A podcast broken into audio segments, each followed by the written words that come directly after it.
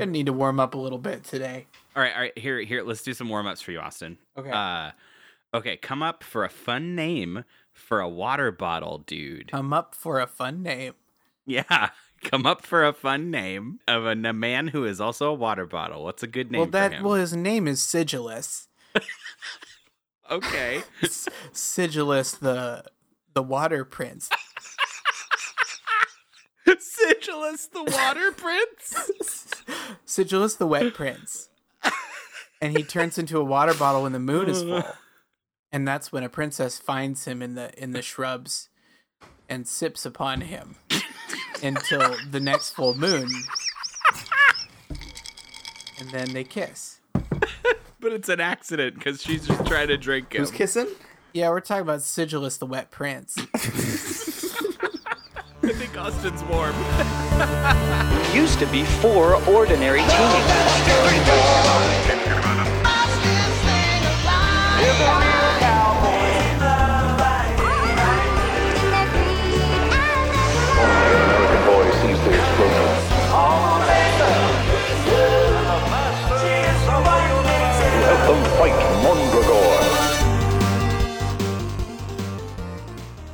Hey there, good Hey, welcome. Oh, I'm so sorry. Oh, jeez. Oh. Are you going to do this right on top of me? Did we not have a discussion about this? What a contentious beginning to an, end, an episode. No, no, no, that's not bad. We, we we got our wires crossed. Go ahead. We've got our, our razor-sharp teeth just bared at each other like a couple of uh, dangerous boys. Like uh, some big, angry panthers. We're big, angry panthers, but, but you know what? Today... Uh, dangerous boys! You know how dangerous boys be with like their pointy fangs. The You're in the woods. You bang the pots of pans together. It's a, it's a dangerous boy. Stay away. Get away from my campsite.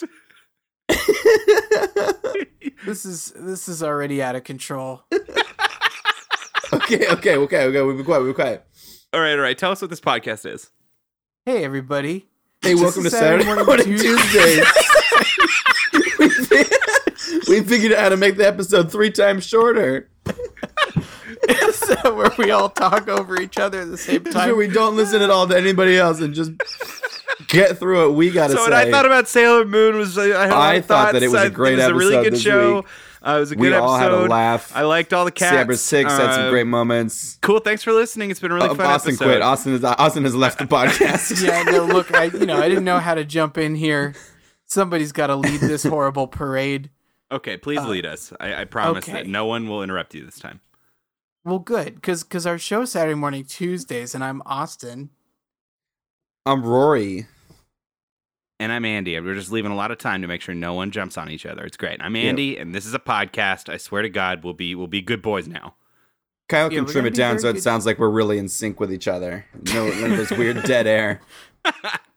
We're gonna not be dangerous boys. Uh, we're gonna actually. There are a lot of things dangerous around us right now. We gotta watch out for the carrots and the celery and the chunks of meat because we're all stuck in soup.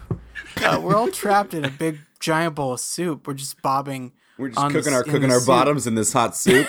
We're just cooking our bottoms in this hot soup that's, that's just got us in a real trouble. And so we gotta watch out. We gotta look out for those big, big chunks in the, the hot steamy broth and the big oh, spoon no. that comes in from the and, giant. And don't don't eat me. I'm the bay leaf. I'm not supposed to be here anymore. You're supposed to take me out. I'm take me out. So we got a couple of sourdough croutons. Yeah, and that's that's what we've got, and we're we're swimming through that soup to try to find these tasty nuggets of cartoons, like we do every week. Well, we got we got our regular cartoons this week. We got Cyber Six, Sailor Moon, and Moo Mesa, and yes, uh, I'm pretty excited to go into these today. We got uh, some pretty fun ones today for you.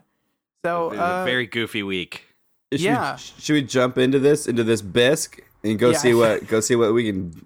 Get, we can get our toe. We can get in our in between our toes. Let's Is that what it. you do with soups? You put them in your toes. Just a bisque, Andy. Just for bisques. Oh, just for bisques. Common breeze the mesa to the western skies with the sound of a thousand cattle drives. All right, sweet baby soup childrens. We're here for Moo Mesa. Oh. the whole name, Wild West, C O W Boys of Moo Mesa, thoroughly modern Lily.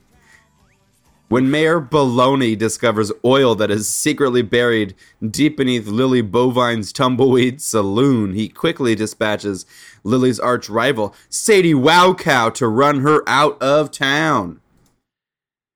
Boy, Sadie Wowcow is, they're just upping the ante on the names.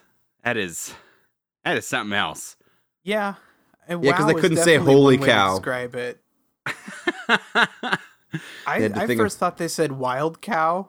Ooh. And it took me a little bit for, to, to hear their pronunciation uh, to get wow cow, but wow cow. Yeah, this this was, I, you know, I think kind of a stinker. Yeah. Yeah. Yeah. I mean, it, it was, was fun, it was though. one I... It was, there were there were some fun moments, and and I liked what it went for, which was a, a, a pretty small episode. Um, you know, when when it comes to these nonsense shows, uh, the longer we can kind nonsense. of stay in a stay in a bottle, well, a cowboy nonsense or a space nonsense or yeah. a dinosaur nonsense, like a show that is used to, you know, resting on its haunches for ten minutes while while people run around the prairie shooting their pistol bangs at each other. Yeah, they do that. Then an episode that doesn't rely as heavily on doing that is one that I try to give props to, but this one was just kind of boring. Yeah. Yeah. No, I mean, I think it was interesting to do that slice of life approach, mm-hmm. where they take Miss Lily's point of view and kind of go through her a day yeah. in her world. It's funny because while the plot ended up being kind of a boring episode, it still managed to be overcomplicated. Like, yeah, yeah. this yeah, show there were a lot of steps to, to all these plans. It was almost like Jose's plan that we'll talk about later. Oh my God. But yeah, the whole plan, uh, this time it's Mayor Baloney who is at the helm of it rather than the masked bull, A K A the sheriff. Uh, and his, his whole plan is, is really strange.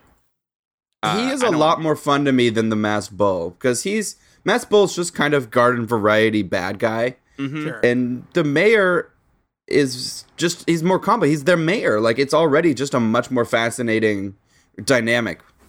Right. And he can't just like shoot and kidnap his way uh-huh. into victory. He like, I mean, he can contract the masked bull and, and his little, little, little shitheads to go do stuff.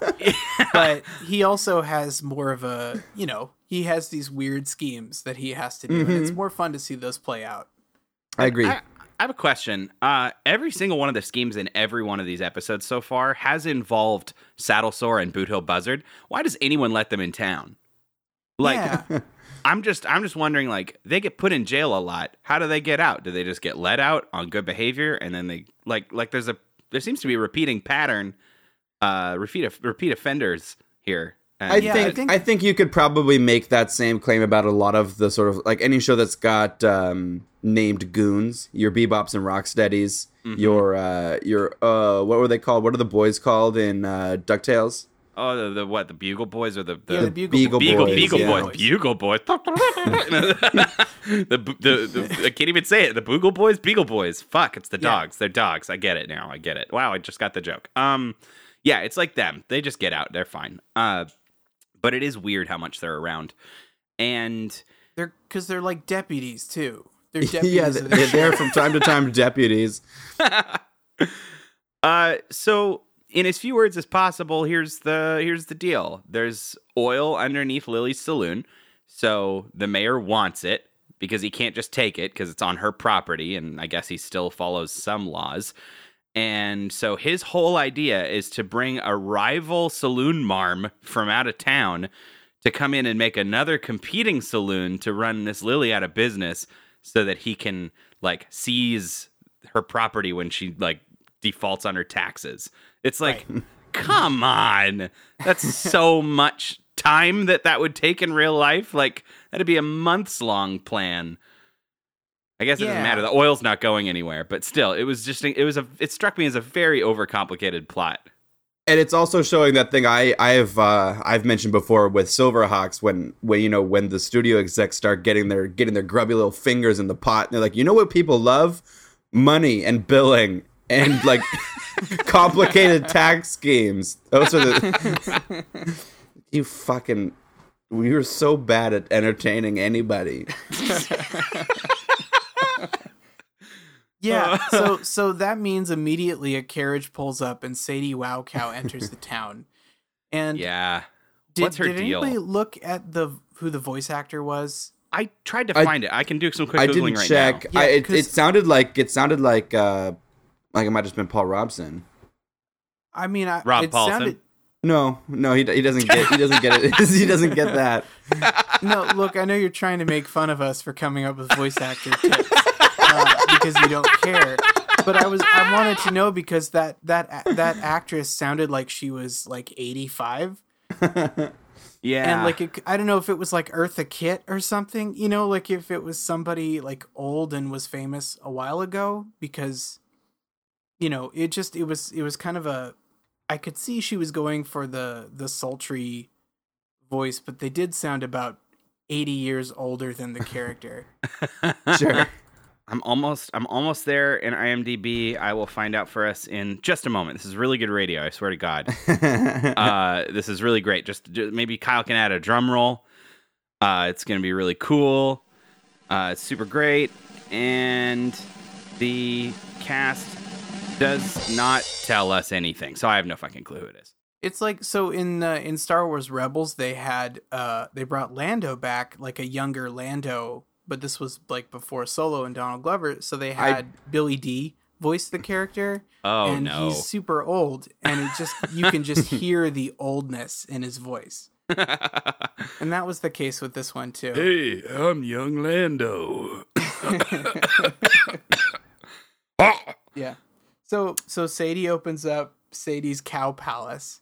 It just sounds like you can. It's a very funny name. Really, yeah. really just sounds like you can get your, your cow jollies off in there. Yeah, you can get all kinds of utter nonsense in there. Oh, just head over to the you know the, the Cow Palace. You can get milked. You can get. Oh fuck! You know we hadn't actually talked about in in the sort of like. Gross anthropomorphization of the of the sexy lady cows. Mm-hmm. I hadn't. It had completely slipped my mind that cows have giant fucking udders, and yeah, these that these have just been removed. Convenient. They didn't make them fuckable enough. They just they're really like tarting up these cows. But I guess they gave them human breasts, so I guess that's what the udders would be ostensibly. I yeah, guess. Yes, it's so weird. What, what if some? What if somebody could go back and edit a whole episode, but draw udders on all the female cows? I want somebody to edit pictures of cows to remove the udder and just give them human breasts. Just real life cows. Yeah. Have you ever seen the Good pictures Lord. Of sharks with people teeth? Yes. Oh, I'd be so into that. Ugh. Uh, so I think the only redeeming quality of this episode, uh, was how really, really cute that kid Cody is. Uh, See, cause I was, little calf pint. Yeah. The calf pint. I was pretty into him because he, he's like, he's a legit little dude. Cause Sadie, not Sadie, uh, Lily's like really worried about money this whole episode. Like it's, you know, you can tell early on, like from the first bit of dialogue, we're like, oh, the theme of this episode is her money. Uh, but he is the constantly theme of this like one is money and bills yeah, and appropriation bills. Through land annexation. But he's constantly worried about Lily's savings, and she's like still being a really nice lady and buying him all these new clothes. And he's like, oh no, not all your savings. And at one point when she's about to lose the saloon, he takes off his boots and is like, take these for a down payment. And I'm like, okay, this kid's going to grow up into a real solid Marshall Moo Montana. Uh, like if they ever did a Christmas Carol episode.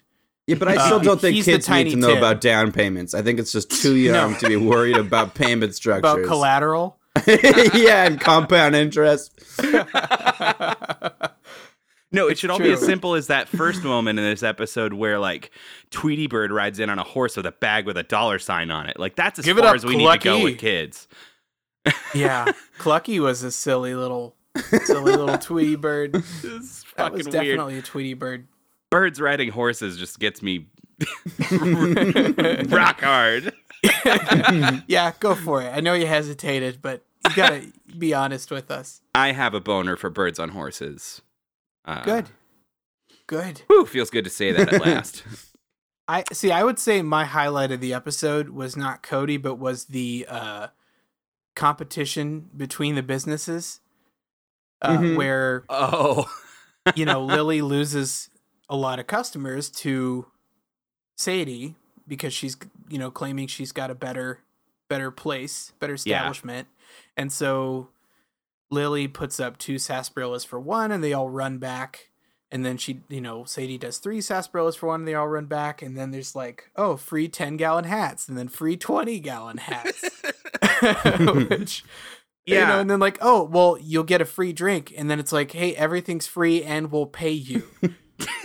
And apparently that's how is what, that business? How is that business? And apparently that's the final straw that Miss Lily loses all the Fuck. money. I'd go to a saloon taxes that has free drinks and income. That sounds awesome. Like, look, Lily, just literally ride this out. That is not an everlasting business model. No, no, I don't know. It's it's it's pretty unclear where uh, where Sadie got that seed money from. Uh, maybe from the mayor, but I don't know. I don't know. Again, it's forcing us to think about loans and down payments, and I hate that. So uh, let's move on. We do some cowboy nonsense because there's like a distracting uh, tactic by Boot Hill and Saddlesore to get the marshals away from what's going on. Yeah. There's some cowboy nonsense. Moo lassos a horse's fucking neck, and the horse almost dies, and it's a pretty other tri- horse grabs his bites his tail and pulls all of them up. All of them off a cliff. They're about to fall off a cliff. I don't know. It's some like almost animal on animal cruelty moments, but in the end, it's more cowboy nonsense that we probably there don't was even a fun to... line during that cowboy nonsense though. That was uh, Dakota or no Moo Moo Montana was talking to Dakota, and Dakota was just agreeing like, "Yep, yep, yep," and then like, "You're a pretty agreeable fella, aren't you, Dakota?" Yep. Oh, good. they're they're cute together. They're cute. There was also a funny little part where Colorado was trying to be like, I don't understand why anybody doesn't come to your place, Miss Miss Lily. The only problem, the only thing about the other one is like, well, the drinks are cheaper, the girls are more attractive. Colorado kid has no chill. No, there's no chill. That dude is trying does... to get his big old cow d- nice and wet. Oh no. We might have to cut that. That's a little raunchy. would it would it be fun? Would it be fun if we bleeped you? Yeah, we could try. Like a, I think we should. I think we should have him bleep you and leave this conversation in. Yeah, well, the leave. thing I like that Dakota did was busk, was busk for money and sing about half for heaven. Oh, that was Colorado. Oh, that's what. Yeah, sorry. That's you fucking it was idiot. A state. You know, it's the name of a state and it's a cow. You gotta give me some fucking slack here. Yeah, he busks for money, and uh, and then the other two basically just stand around and ask for money. Dakota is just looking in, like really intense, and people are like, oh, okay, here's money. And Moo is just smiling with a bucket, and people give him money because he's they're you know they're thirsty for that moo. That's a good point. I would be. I get it. uh, so things sort of come to a head. Uh, they're going to take the saloon because she can't pay her taxes. And in a very strange moment at the end where Sadie has basically won, Lily challenges her to like a, a I don't know, like dance a dance hall tournament. Yeah. Like, a, yeah, it's weird. And she's like, okay, great. Like for the, who for can the whole out thing. Vaudeville, the other person. It's just because that was their history. So they had a history together mm-hmm, where mm-hmm. Sadie and Lily worked at a different town, and they were like showgirls at another town and did like a musical numbers. And she and Lily did a good one. And then Sadie went up and kind of just ate shit on stage, and everybody threw tomatoes at her and booed. And so she's had a, she, just, you sound like revenge. My grandma. Right. Yeah, so after after she after she goofed it on stage, she swore herself to the plot of, you know, the Count of Monte Cristo. Yeah. To yeah. wait twenty years to to lay siege to Miss Lily's life much later. Right. And then uh, you know, she couldn't pass up the a final duel. No, and she couldn't. You know, Lily gets up and starts doing it, and then Sadie jumps in and just like jumps right in front of her, doing her garbage. Yeah, and, and then they just then they just fight. Then they just, they just all fight. Up fight. They pulled her hair, and uh, Colorado is playing the piano that starts to weird, like does an organic, like shrinks and morphs. And I think it's because the, the I think it's because the Tweety Bird, so the, the the bird on the horse crashed into it earlier in the episode, and I think they they really shoddily repaired it. So I think oh. it's, it's like the piano's slowly falling apart while he plays. It never goes I, anywhere. That bit makes no, no sense. No, I could not track that. Uh, the one that I the one that I liked is that they're they're sort of like ripping ribbons off of each other and getting real down and dirty, and uh, Dakota like puts his hands over Cody's eyes. Yeah, like mm, you know, I don't know. I get it. Like I'm they wor- acknowledge that at this point that these women utter. are are dressed are dressed for for uh, for nighttime business. Yeah, and I you know that's that trope that I hate too, is the like women always in competition and like the the cat fight. Yeah, it's really frustrating. Devolve into a cat fight and the pulling hair and ripping clothes and everything. But Lily does like chuck her over the across the room. Into a yeah, she goes to town. uh, yeah, I don't know. And then the episode ends because Moo Moo's been snooping and he be snooping and he has found out all the paperwork about the oil, and so he shows up in the saloon and shoots the ground and an oil springs up and he's like, there. Now you can pay your taxes for like five thousand years because you're hella rich. What? So is Lily just going to, is she going to like put a well in the saloon? No, is they're just going to let like, it spray and fill up the whole saloon and give all sorts of damage to their property. I don't understand how, I mean, the property that's, is. That's classic cartoon logic though, because anytime oil, spr- that's like old Looney Tunes shit. Oil springs up out of the ground and instantly you've won and there's no more work to do. Right, but it's not yeah. in the middle of their business. If Baloney had just watched There Will Be Blood, then he would know that he just has to wait a while and drink up her milkshake. He can just drink deep of that milkshake. He doesn't even have to own the land. No, if it's a cow and it's her milkshake, is that... Uh-oh. Oh, like no. What's that? Is that the end of our segment? Oh, we gotta go. We can't talk about that. Uh, yeah. Yeah, we should, we should close on a strong note, and that's it.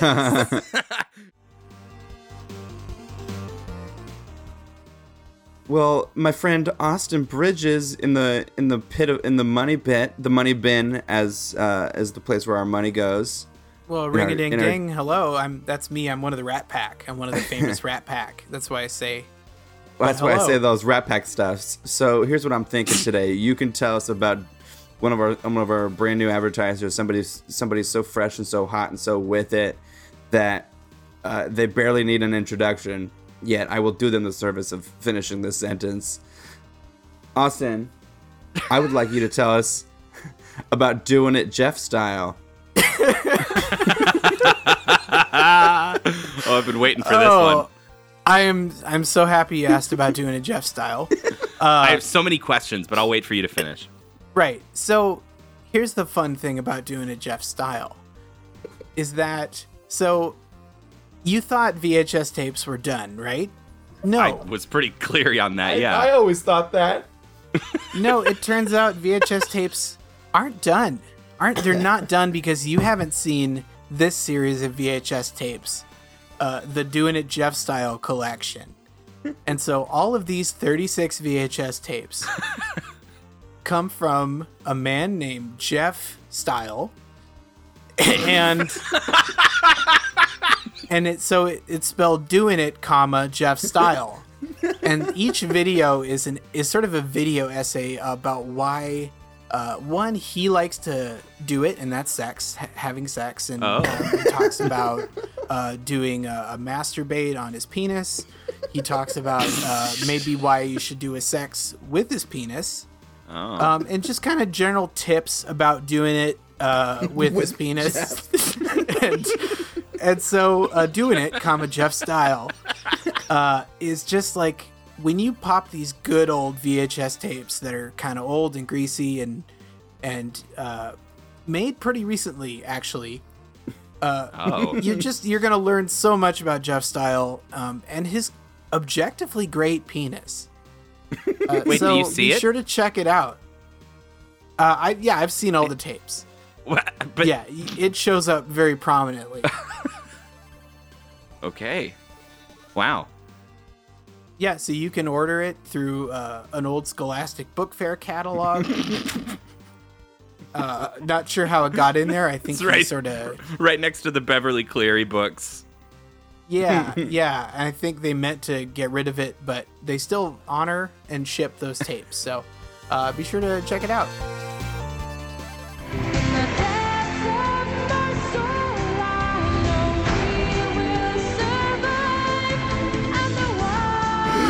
Oh man, that's me coming up for air in this big old bowl of soup. Ah, yeah, yeah, yeah. What? what? What's Andy doing down at the bottom of that soup? Here we are. We're trying up here at this top, trying to have a conversation. Why is he down he at the bottom? He was fishing for lentils, you dingus. You know all the best soup treasures are at the bottom of the bowl. You got to scrape it. Oh, uh, uh, yeah, the soup treasure. Mm-hmm. Yeah, widely known. Uh, and oh, oh, what's this? What's this little lentil I found here? It's a beautiful episode of Cyber Six, number five. It's called Lori is Missing. Here we go. Got a little summary. Lori, a student at Meridiana High School, falls in love with Adrian, but is disgusted to find Cyber Six at the apartment. After telling Lucas that Adrian is really Cyber Six, well, she doesn't really say that, but she sees Cyber Six at the apartment. Lori is captured by Jose's gang. Cyber Six rescues Lori and foils Jose's mission to rob the National Bank. Uh, yeah. There's way too much that happens in this episode. Yes, as, there's. As it's quite is, a busy one. That's pretty true about all the Cyber Six episodes. They're incredibly ambitious about what they try and shove in. Uh, it's true, although I feel like this was less substantial, pound for pound, yeah. than some of the other ones. I, I think it was... kind of empty plot points. I don't know in the comic book if Lori, because in supposedly by the first episode of Cyber Six, in the comic, Lori is this character who we know some stuff about, like she's the leader of this gang. And we've been able to kind of piece that together, you know, from from context clues here, but it's really never addressed. And this time we're given the expectation that we're supposed to be interested in her still. Um, mm-hmm. And she has... no real redeeming qualities. She's what? had a... I'm sorry. Lori yeah. has no redeeming qualities? Are you... Really? Well, like as a as a character... Not a, as a as a protagonist, as the hero of the episode, we have not been told why we are why we are interested in her. I don't know. I think by the end of this episode, uh, we we sort of... we've gotten a bit of a taste of what the real Lori is... like sure. When we've actually spent some time with her, she's actually like she's shown to be pretty competent, sassy, smart. She's got a big vocabulary. She's she, she does computer stuff. Yeah, she's got computer skills. Like it's interesting that she's such a like underachiever uh, okay, when she touche. when she has clearly so much potential as like a good student, you know. But she just I doesn't found her like... kind of constantly kind of grading. But I think you're right that she she does have she's got shit going on. I don't know. She she made me laugh a lot. Uh, this episode, so maybe th- cool. I think this is the cool. this is the flip no, side of, I'll of shut last my clam time. Spot. No, you, no, you don't need to shut that clam spot. I like the way it smells, but the thing is, oh, boy. But I think last time when we were talking about that Mudman episode, I was the odd man out, and I didn't really enjoy it, and you guys did. So maybe yeah, this is sure. the flip. You know, you guys weren't into this one, but I was. So I don't know. We can have a fight about it if you want, but I want that clam spot open. Yeah, I mean, to me, the biggest. Uh, my biggest frustration with this episode was I felt like it was just a lot of weaker storytelling than it could have been. Yeah. Um, mm-hmm. Where specifically there was a weird choice where Lori was um, running away from, or not running away. She was leaving.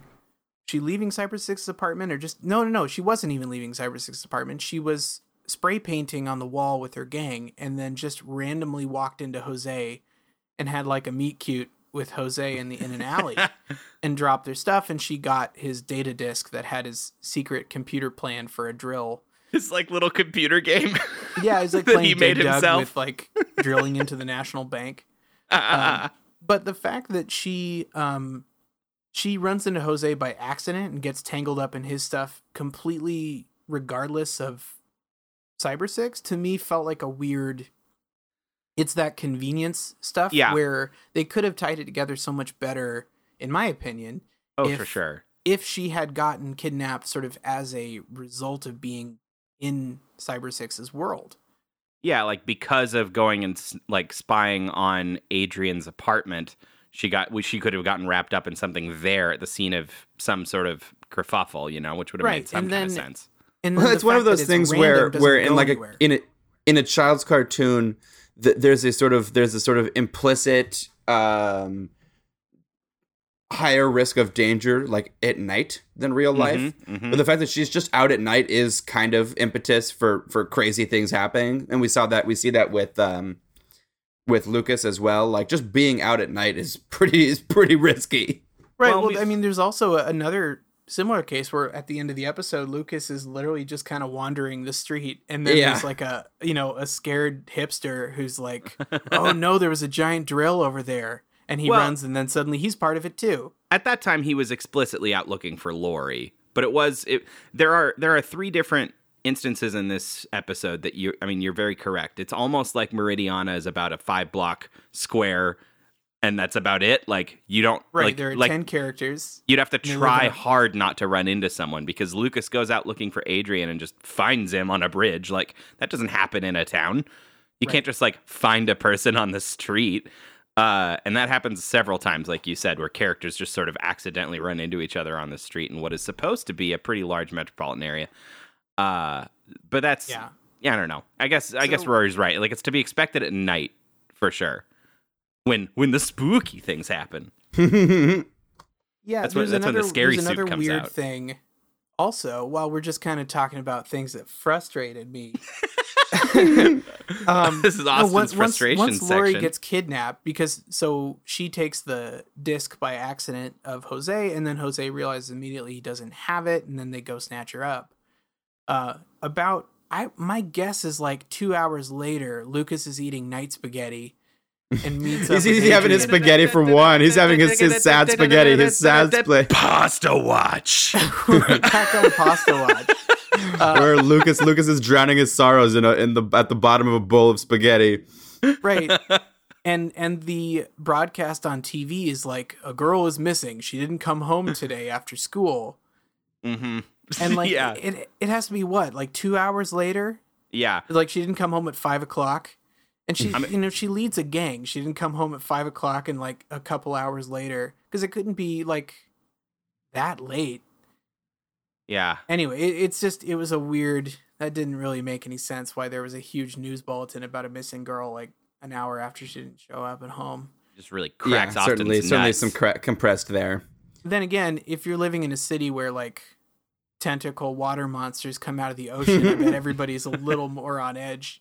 When you're not yeah. meeting curfew. Well, speaking of a yeah. little moron, uh, Jose in this episode, oh, we, we open on Jose running a hilarious program. He, I just, I can't, I can't with this. His his whole plan is to. He's got like this giant, overdeveloped drill tank that he has built. He's gonna drill under the ground and come up somehow unnoticed, I guess, underneath the National Bank. Uh, but the whole program that controls this whole situation from his computer is basically like a side-scrolling Dig Dug game that he's programmed himself, and he's so proud of. Uh, this episode was especially cartoony this time. Did yes. anybody else notice that? Yeah, like, absolutely. It seemed like they hit it. They hit the the like Tiny Toons beats a lot more in this one than a few others. Yeah, just more weird sound effects and. Though they missed uh, an opportunity to do kind of a childish joke because our our uh, our sweet Panther man is uh, out doing some investigating on his own, and he ends up in the sewers a lot. And like immediately after he comes out of a sewer pipe, he jumps into Cyber Six's apartment and starts licking on her. And like he's got to smell like poo gas, right? Like it's probably, probably smells awful. Like he probably smells really bad, but they didn't play that for a laugh. She's just hugging him, and I'm like, she. What's with her nose? What's wrong with you? He smells like poo gas. Poo uh, stinky shit pants is... shown up in your apartment. This nasty poopy panther comes into your house. What do you do when a poopy panther shows up in your house? Will you be ready? Um, this jungle cat smells like piss. um... Yeah, so there's there's actually one thing that happens that's kind of story important, which is that uh, Lori, through some weird snooping, finds out Adrian's address, goes to his apartment, and through a keyhole sees Adrian dressed up as Cyber Six and think Adrian thinks Adrian is like dating this woman Cyber Six, who later she right. calls like a, right. a a kinky like chick a kinky, in a black cape, which is a little adult for a, little bit. for a yeah. show that was on like bit. the Fox box or whatever, talking about like some kinky lady, yeah, in leather. Uh, kind of surprised she, that got through. No kidding, no kidding. Uh, but she she tells Lucas about that, and Lucas is instantly like. Super upset because he thinks Adrian yeah. has his his lady interest because the as two a secret people he's girlfriend. in love with he are he thinks are boning without him. At least invite me. I could just be there. Uh, Lucas, yeah. He, so this episode sort of sets it's like up a it's rift. Like he's gonna be upset when he finds out Adrian and Cyber Six are the same person, not because of the lie, but because there's one less person in their menage a trois. Well, oh, oh, this come on. Who designs my fantasies? I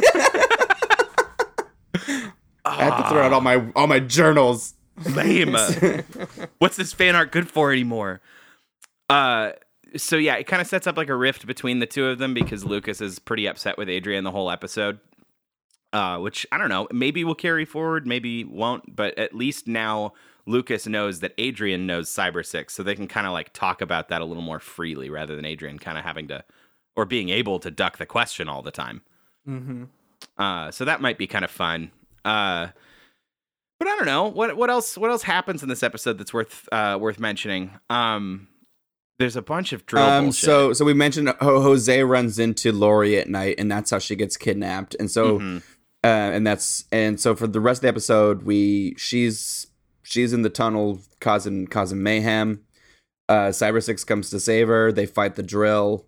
Uh, it I guess it kind of devolves into cyberpunk nonsense. A little. So there's there's, there's something I do want to say though about okay. this show that the more I realize the cyber the Cyber Six theme does not work well as like an action stinger.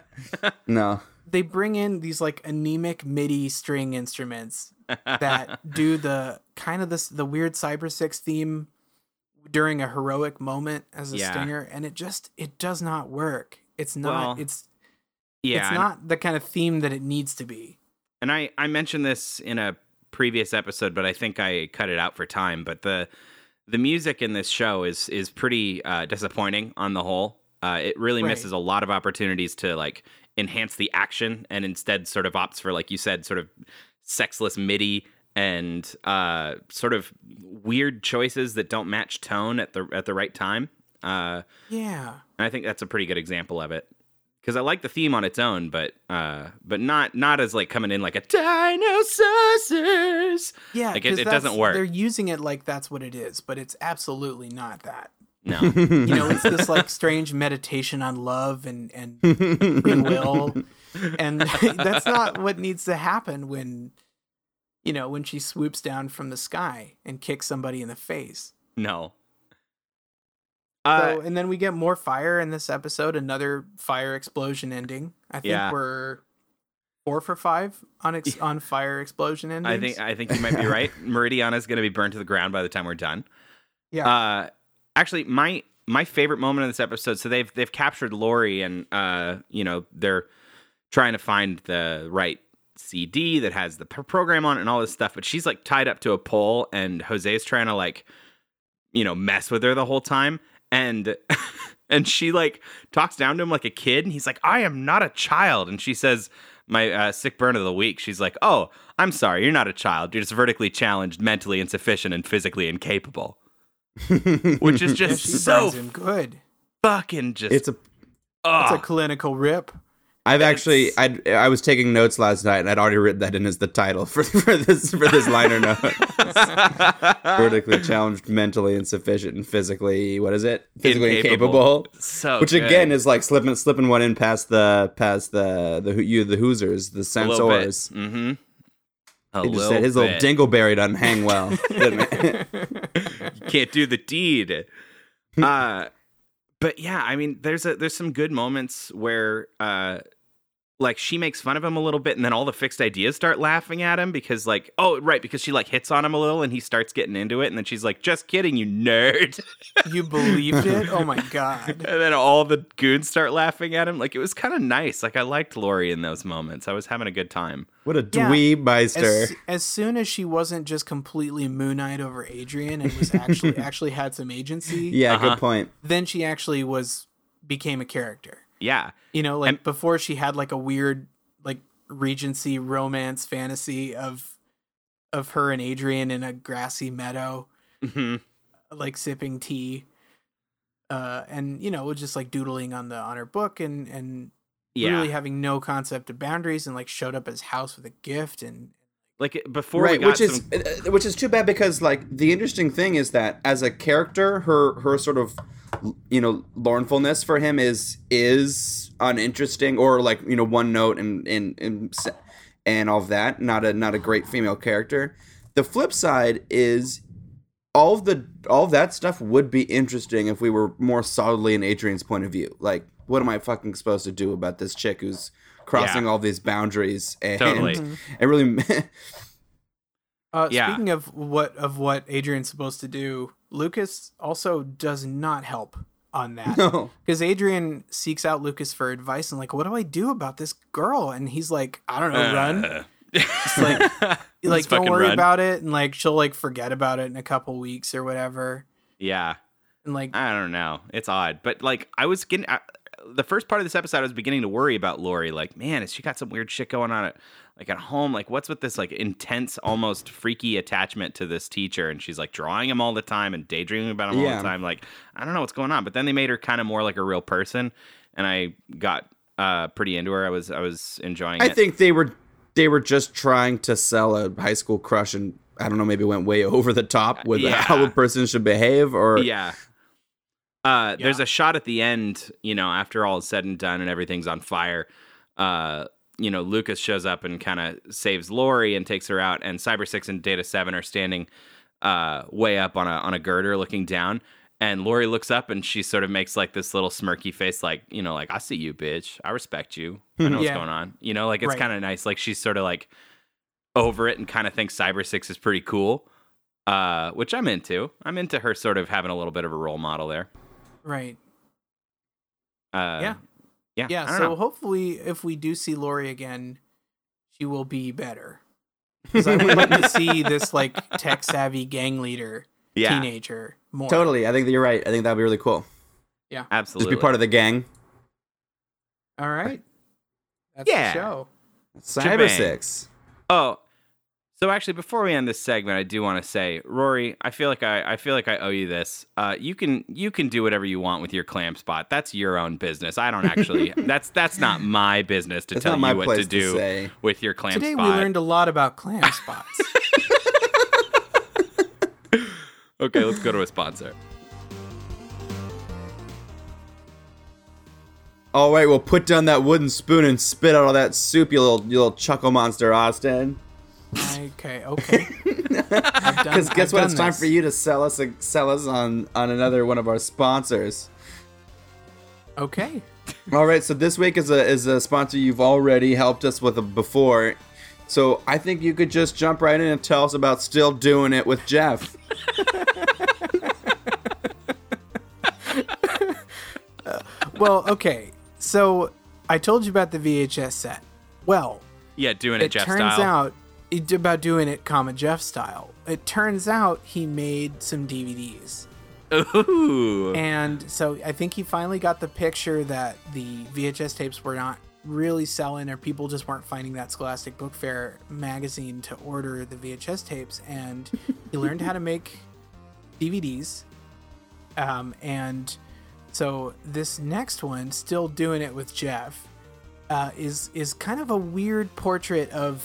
Of uh, how a man can spiral, and it, you know, it got it got a little weird. So he's still talking about, if you remember in the last one, he's talking about his fabulous penis and, and doing sex on him and with him, and and still doing it. It looks like he's sort of, you know, been been on this weird marathon of, of sexual masturbation with his penis.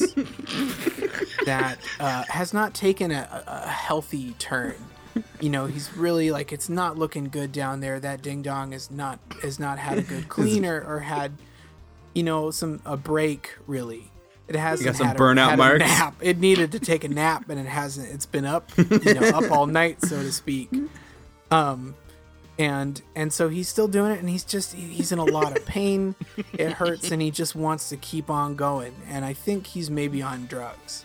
But you can buy this D V D set, uh, and it's. You know, it's still some good advice, some good good sex having tips and tricks, uh, and you can get a fifteen percent discount by using our offer code on his brand new website, which is uh, Jeff Styles for sex dot web, and uh, just just go and do it, and, and hopefully hopefully that poor man can give that Peter that Peter boy a, a, a break, have him take a nap.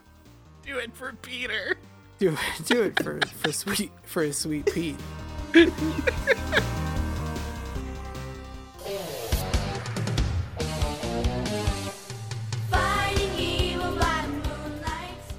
uh, welcome back, listeners. This is my voice when I'm in the soup. This is mm. my new soup voice that I've taken over from the broths that have made me into this new person. So welcome back, and we're about to. T- I, I can't. I guess I'm okay. still a I'm still a bay leaf. Are we I doing just this? Got, I got out of the soup again because I that's that voice was taking me over. Uh, and you know, we're not here to talk about soup really today. That's, we're here to talk about Sailor me. Moon. We're here to talk about Sailor Moon. Okay, okay. We're here to talk about a really great episode of Sailor Moon. It's fucking insane. Called Kitty Chaos. A delicious episode. This is this is why we watch this show. And here's the synopsis. Luna becomes the object of a very fat, ordinary cat's attentions. Both Zoisite and the Sailor Guardians detect traces of the last rainbow crystal around the home of this cat's owner and go to investigate.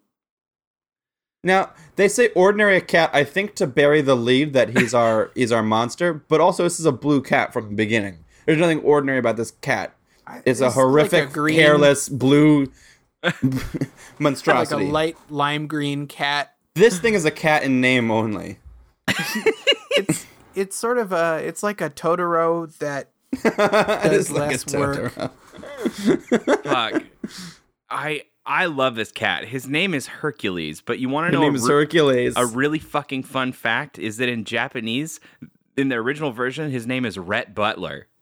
Like from Gone with the Wind. That's like a first and a last name. Yeah, this cat's name is Rhett Butler in Japanese. Well, we're going to refer to him as Rhett Butler for the rest of the episode and for the rest of time. The biggest tragedy is that this is his only episode. He doesn't come back. God damn it, that's so upsetting. Speaking of recurring characters I didn't think I would get to see again. Chad is back! Chad is back! Hail to the king, baby. I'm so oh, into oh. Chad, you guys. Chad. Oh, how I've missed you, Chad. This episode has everything. Chad. Large cats. Chad. A wall of rats. Voicemail pranks. Now, one thing that I thought was pretty cool was that uh, this would, this you know, this is, it's not abnormal for an anime to do um, just a completely out of tone comedy episode in the middle yeah. of nowhere. Uh-huh. But I felt like this one, for, it really usually when usually you they leave aside. It's really goofy and no plot or character things happen. It's just a slapstick episode. Yeah, like the villains. And this on managed to pack in a, a ton of character and also for you know forward the plot, which was amazing. Yeah, it yeah, was just a comedy show for a week. So well. Oh God, it was so much fun. Uh, I actually yeah, so, we should we should go through this one a little closer. Uh, yeah, we should yeah. because every every element in this episode was fantastic. Every second every beat, of this show is delightful. Every beat of this plot, you just gotta suck up like a tasty soup. So I gotta I gotta uh, talk about a thing and ask a question. So the entire first half of this episode, Luna is being chased by a metric fuck ton of stray cats. Do we know All why? The alley yes. cats in Tokyo. The alley cats. She's upset. The alley cats. Like, what also, did she we do? did have Serena in the opening narration confirm that there are all the alley cats in Tokyo. All of them. And that, uh, is that the first time she's mentioned Tokyo? Yes. And not just like a city? in this one city where we are. Just like America Town. But they're after her. It's like, like they're they're all like pouring out of an alley, and you think they're gonna stop, but there's like a city block's length of a five foot wide just constant stampede of cats. Yeah, I love the in media res opening here of a, of a giant herd of cats with no explanation. Mm-hmm. God, it's so much fun. Uh, it really but, grabs your attention right away. Yeah, especially the fucking fish head Tuxedo Mask Rose. Oh, it's so nice. And then it's just this big fucking fatty up on top of a building, and like he meows angrily and they all run away. Like, I guess he's kind of a big deal in the world of stray cats. Well, he's huge. He is huge. Yeah. It's true. Uh, but it's so it's so good. So it's clear that uh, Rhett Butler has a big old crush on Luna. Yeah. Yeah, but first, before we, we fully find that out, all the cats leave after being scared off, and then this tiny little cat continues to nibble at the, like, literally oh sucking at the end of, of Luna's, tail. Luna's tail just for, like, a full minute. Like, it goes on way longer than it should. We're never he, sure why. He bares his, like, double oh seven, like, Jaws teeth. Like, his teeth yeah, are made of steel. Yeah, and then he walks off, and then Rhett Butler shows up and just starts licking on the, the raw The now very more phallic, like, raw, wounded yeah. tail. Yeah, he starts, like, licking on it. And, Luna's and like, that whoa, that's fucking personal. Longer than it should. It's like, what is this fucking scene? What is this episode?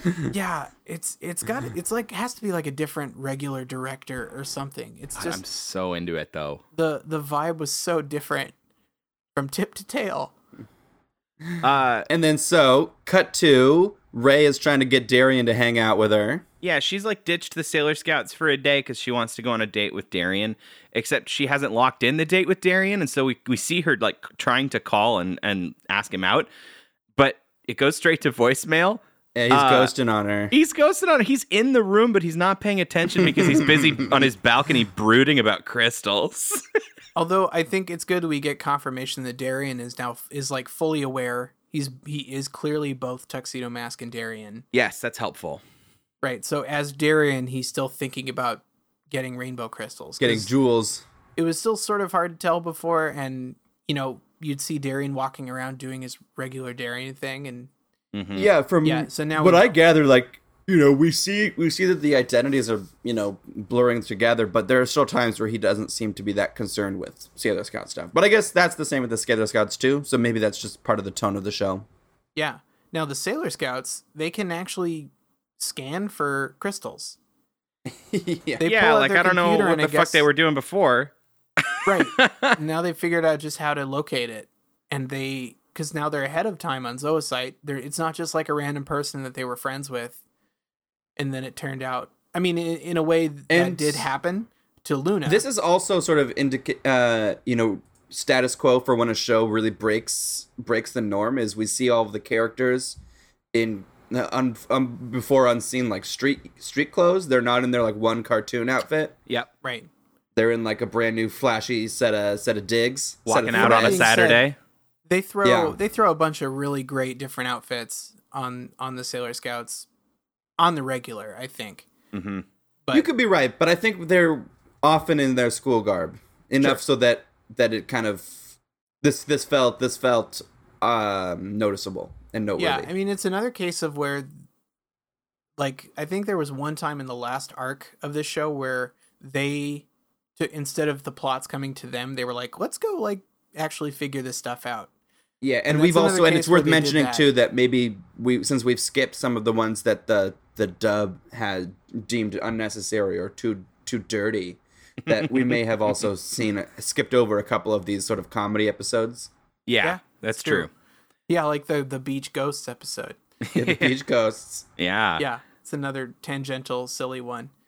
Um, but So, th- so yeah, they, they end up uh, sort of tracking down this crystal. They track it to a house, which is, like we said in the summary, it's the...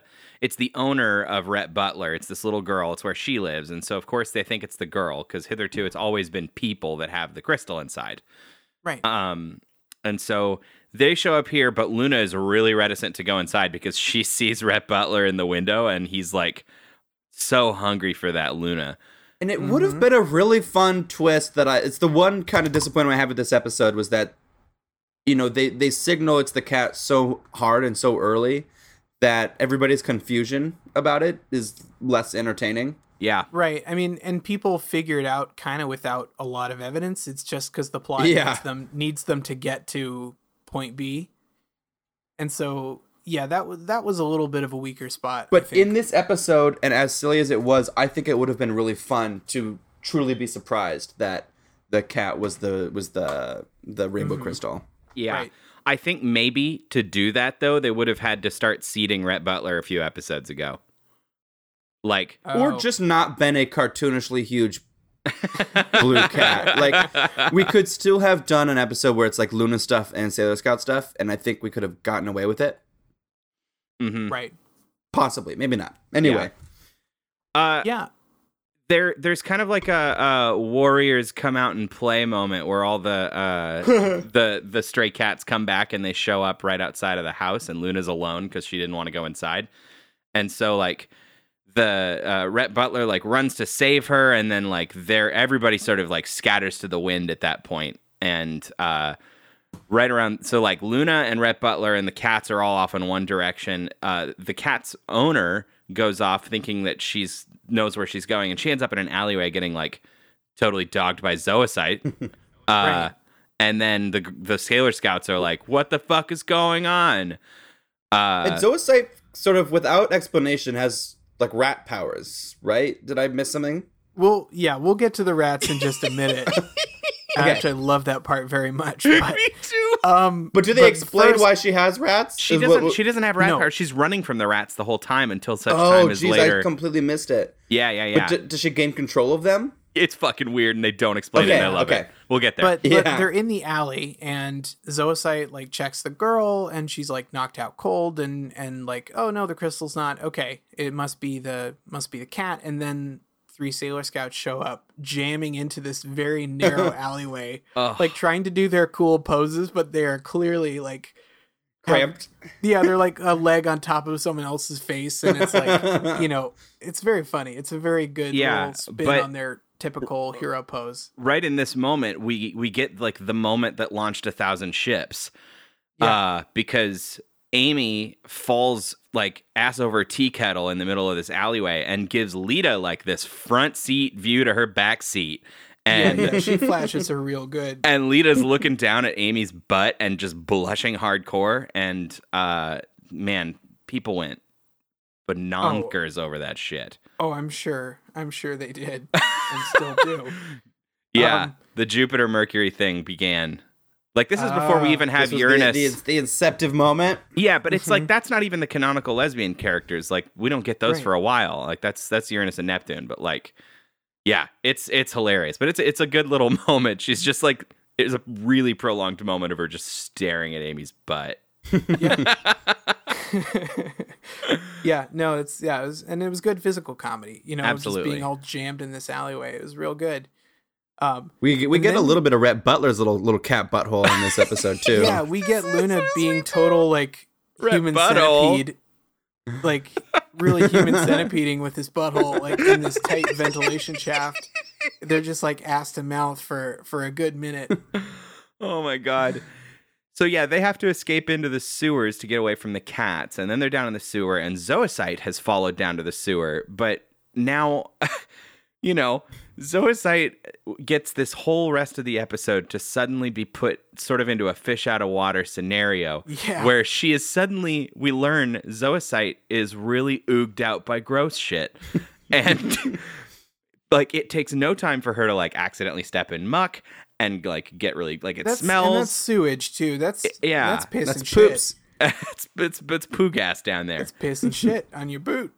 And there is a moment where she follows, she's following where she thinks the crystal is. She turns around and ends it, ends up accidentally finding a a, a a wall of rats. Yes, like a it's a wall of rats. And the camera pans backwards, and the whole wall is covered in rats. And it she like pans out. It's a very surreal moment. It it's is. kind of out of traditional framing and traditional staging, and it just kind of goes to this weird, surreal, like tunnel. This like.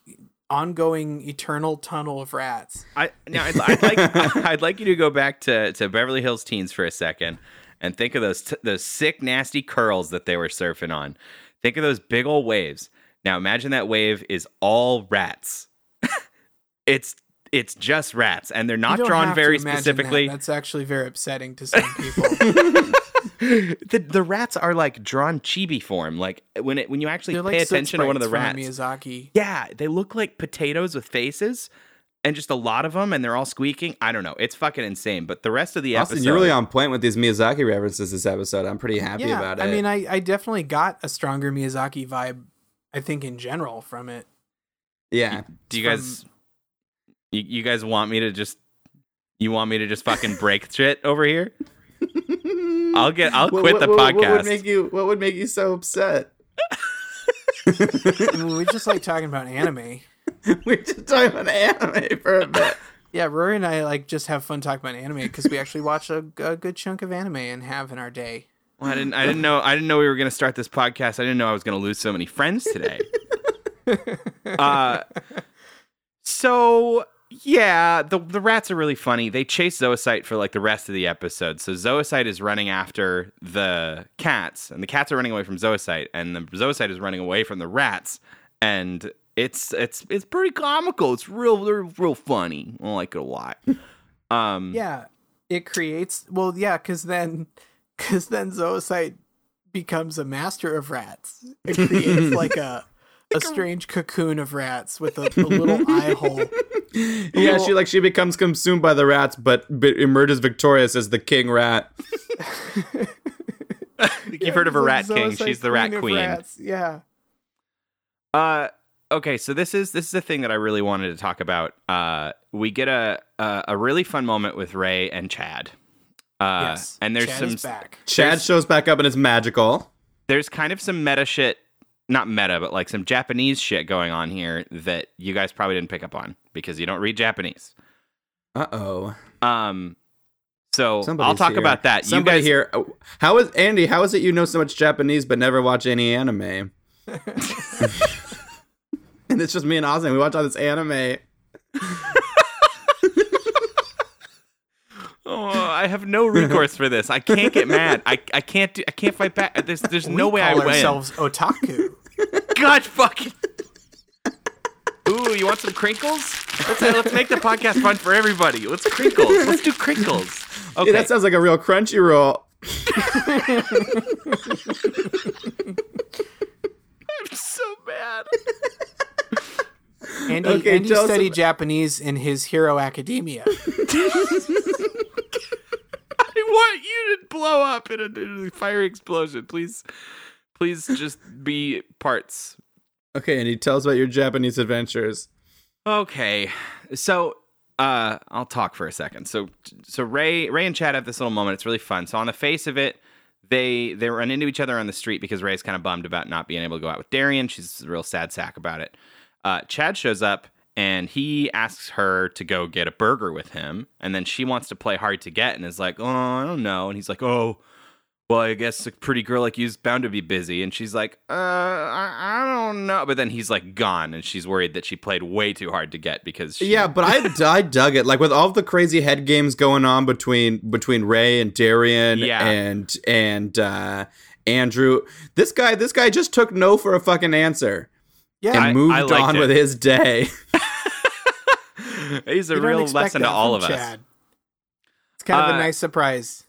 So the part of this scene that I want to talk about is what's going on in the advertisements behind them.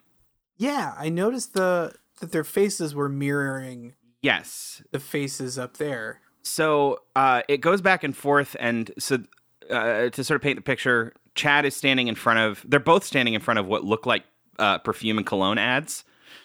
Um, and so he's standing in front of one that's got a, a big face of a dude on it and then a bunch of text. And then she's facing, standing in front of one that has a face of a lady on it and a bunch of text. Uh, her text never changes. It always says like, uh, I am beautiful, the scent of autumn or whatever. I'm, I, I did really rough translations on this when I was, I was in a hurry. Uh, but it says the scent of autumn. But his says Japanese boy. And then the rest of the text changes every time we see it. So, so first time he's like, asking her out, and the sign says, "Now's your chance." And the guy and the guy the guy's face looks really cool. And then it cuts to her, and the eye on the like the lady's face is like kind of sultry, and she's like, "Oh, I don't know."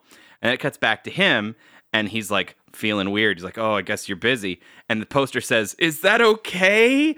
And the guy's like, the guy looks hella nervous, and it's drawn on like a really like like a wrinkle, like worry spot on his eyebrows. And then it cuts back to the to Ray, and she uh she's like, the poster lady is is now looking super panicked. And then it finally goes back to him, and the the the, the face on it is like resigned and sad, and the poster says, uh, "Goodbye, farewell." And it's fucking great. Like, it's such a small thing, but like if you don't speak Japanese, like it's lost, and uh, they didn't bother trying to translate it into the English. Right. So I thought I would bring that to your attention. It's a fun bit. That is cool. Great. That's very sweet. Uh, you are going to get docked at least one point, I think. It'll be one demerit. All right, I I'm out, you guys. That. I'll see I'll see y'all later. I'm I quit. The I quit. Uh, this is, this is me. Oh my I'm god, leaving. Rory's finally going to go. we, we can finally have our have our anime podcast.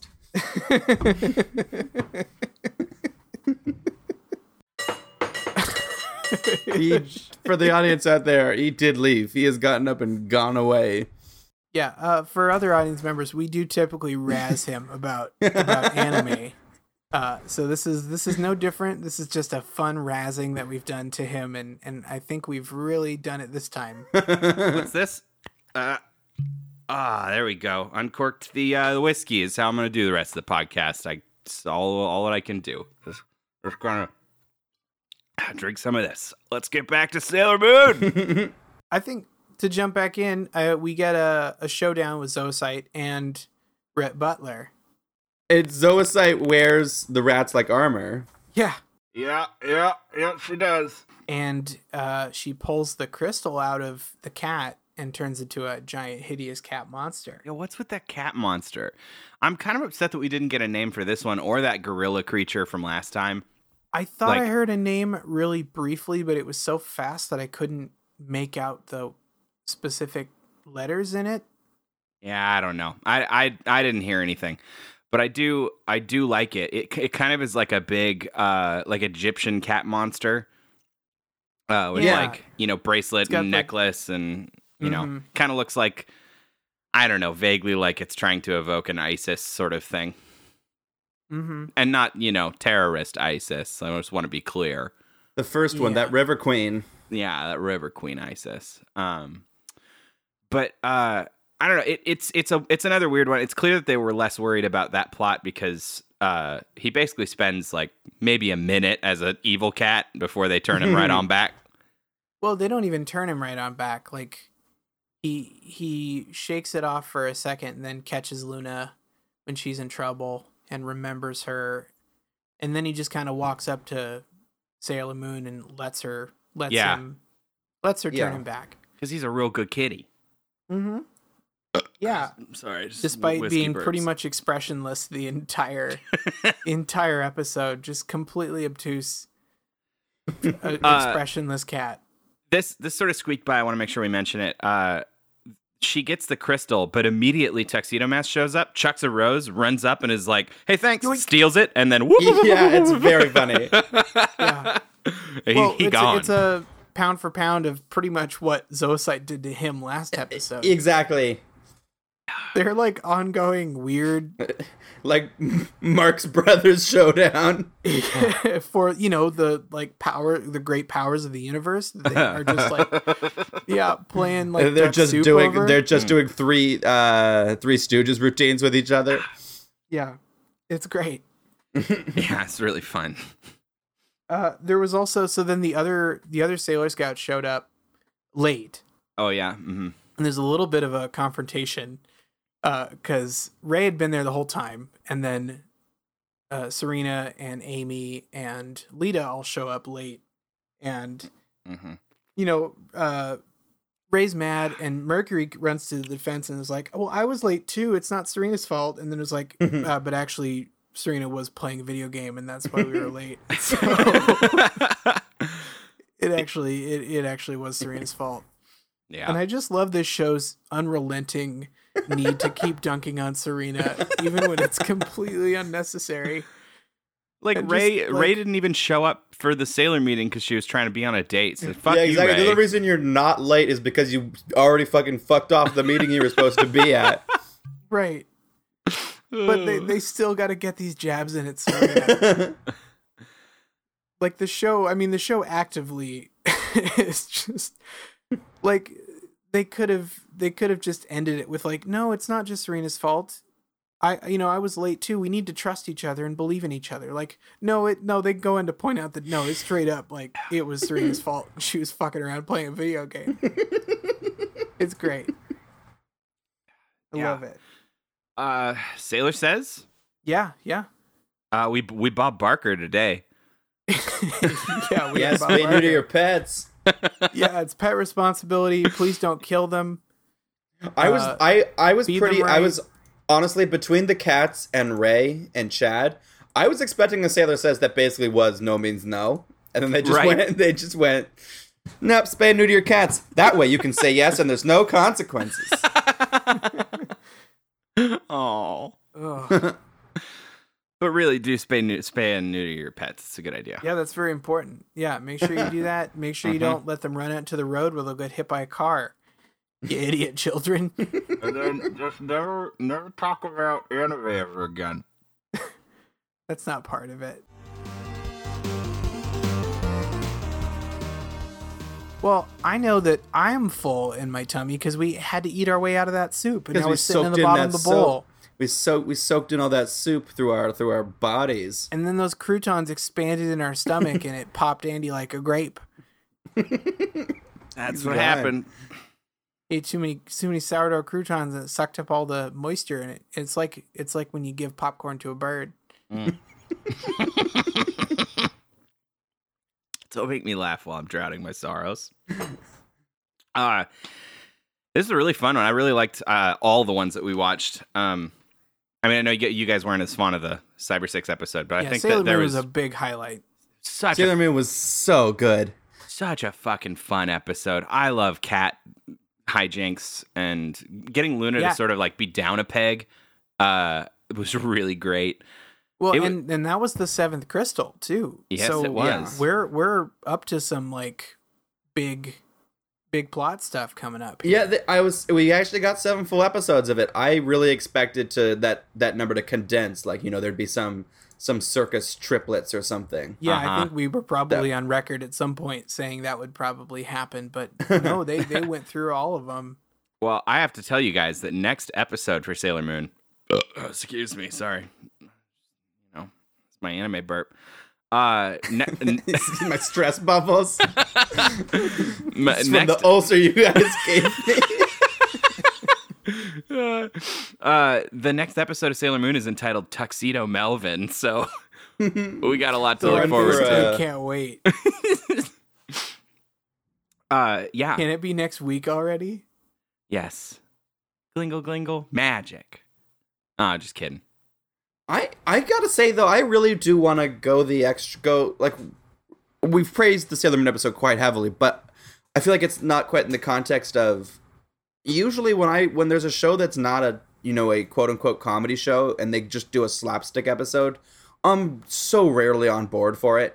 Mm, mm-hmm.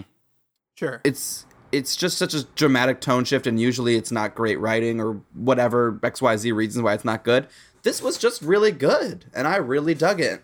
Yeah, yeah, it was off the rails. I think what I think what really shows is that they have a uh, a very strong uh, picture of what these of who these characters are. I think that's like right, your, your sure. biggest, your biggest. So we can put them grace. in funny situations and not feel like we're betraying anything. Exactly. Like it's it's not like we've got a you know. Oh God, it's not like we're in Yu-Gi-Oh and. Uh, You know, we've got Seto Kaiba, and he is the most humorless character that you've ever met, and you can't put him in a situation other than dire shit because it doesn't make sense. Like, you've written him poorly. Uh, but we do like have... They're not flexible. No, they're not flexible at all. These characters, you know, are cartoonish and silly, but they're also they also feel real. And so, like, when yeah, even, yeah, even yeah. when Zoisite is put in a situation where she's crawling through a hole, chasing cats and running from rats... it doesn't feel wrong. It just feels funny that we got to see her in a new light, you know? I think that's a great point. I think, mm-hmm. yeah, w- the show doesn't have to betray anything to do a funny episode, and that's probably yeah. why it works so well. Everybody, you should just be watching Sailor Moon. Just watch Sailor Moon. It's so good. Dot com. It's so good. Uh, boys, I do like you. I want to I want to go out on a positive note. I like you guys, even if you make me feel uh, very small sometimes. Well, it was an honor to be in the soup with you. I love rolling around in the soup. Uh, and and I think I think it's time for you to take us on out.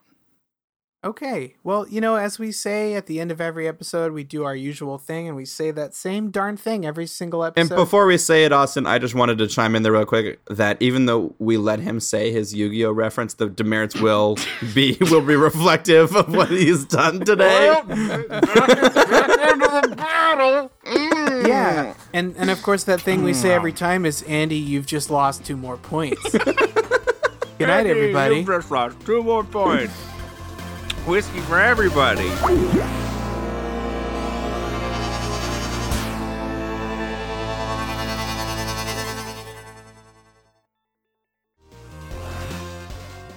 All right, thanks for joining us, you soupy little goblins. I hope you guys have uh, drank deep from the briny, soupy mess that we created in your laps. And we really appreciate that you came all the way down into our into our little soup spot, into the place where we ladled out some dirty little cartoon knowledge every week. Uh, if you haven't already, you're uh, invited to check us out on iTunes, where you can review us and uh, plop down as many of those little those little soup stars as you want. Uh, hopefully five, as many as, or up to. Uh, we're also on the on the uh, social media places where you like to go and look at people's uh, successes. You guys on none of those places, but hopefully some of those places. We have a website, sad am tuesdays dot com. So guys, next week, we're checking out episode seven of Moo Mesa, called Wetward Woe. Episode six of Cyber Six, Bluebirds of Horror. And episode twenty-eight of Sailor Moon. And this is a good one, Tuxedo Melvin. This week we're brought to you by Doing It, comma, Jeff Style, and the follow-up series, Still Doing It with Jeff. So we're really glad you were here with us this week, and we hope to see you next time. Bye now.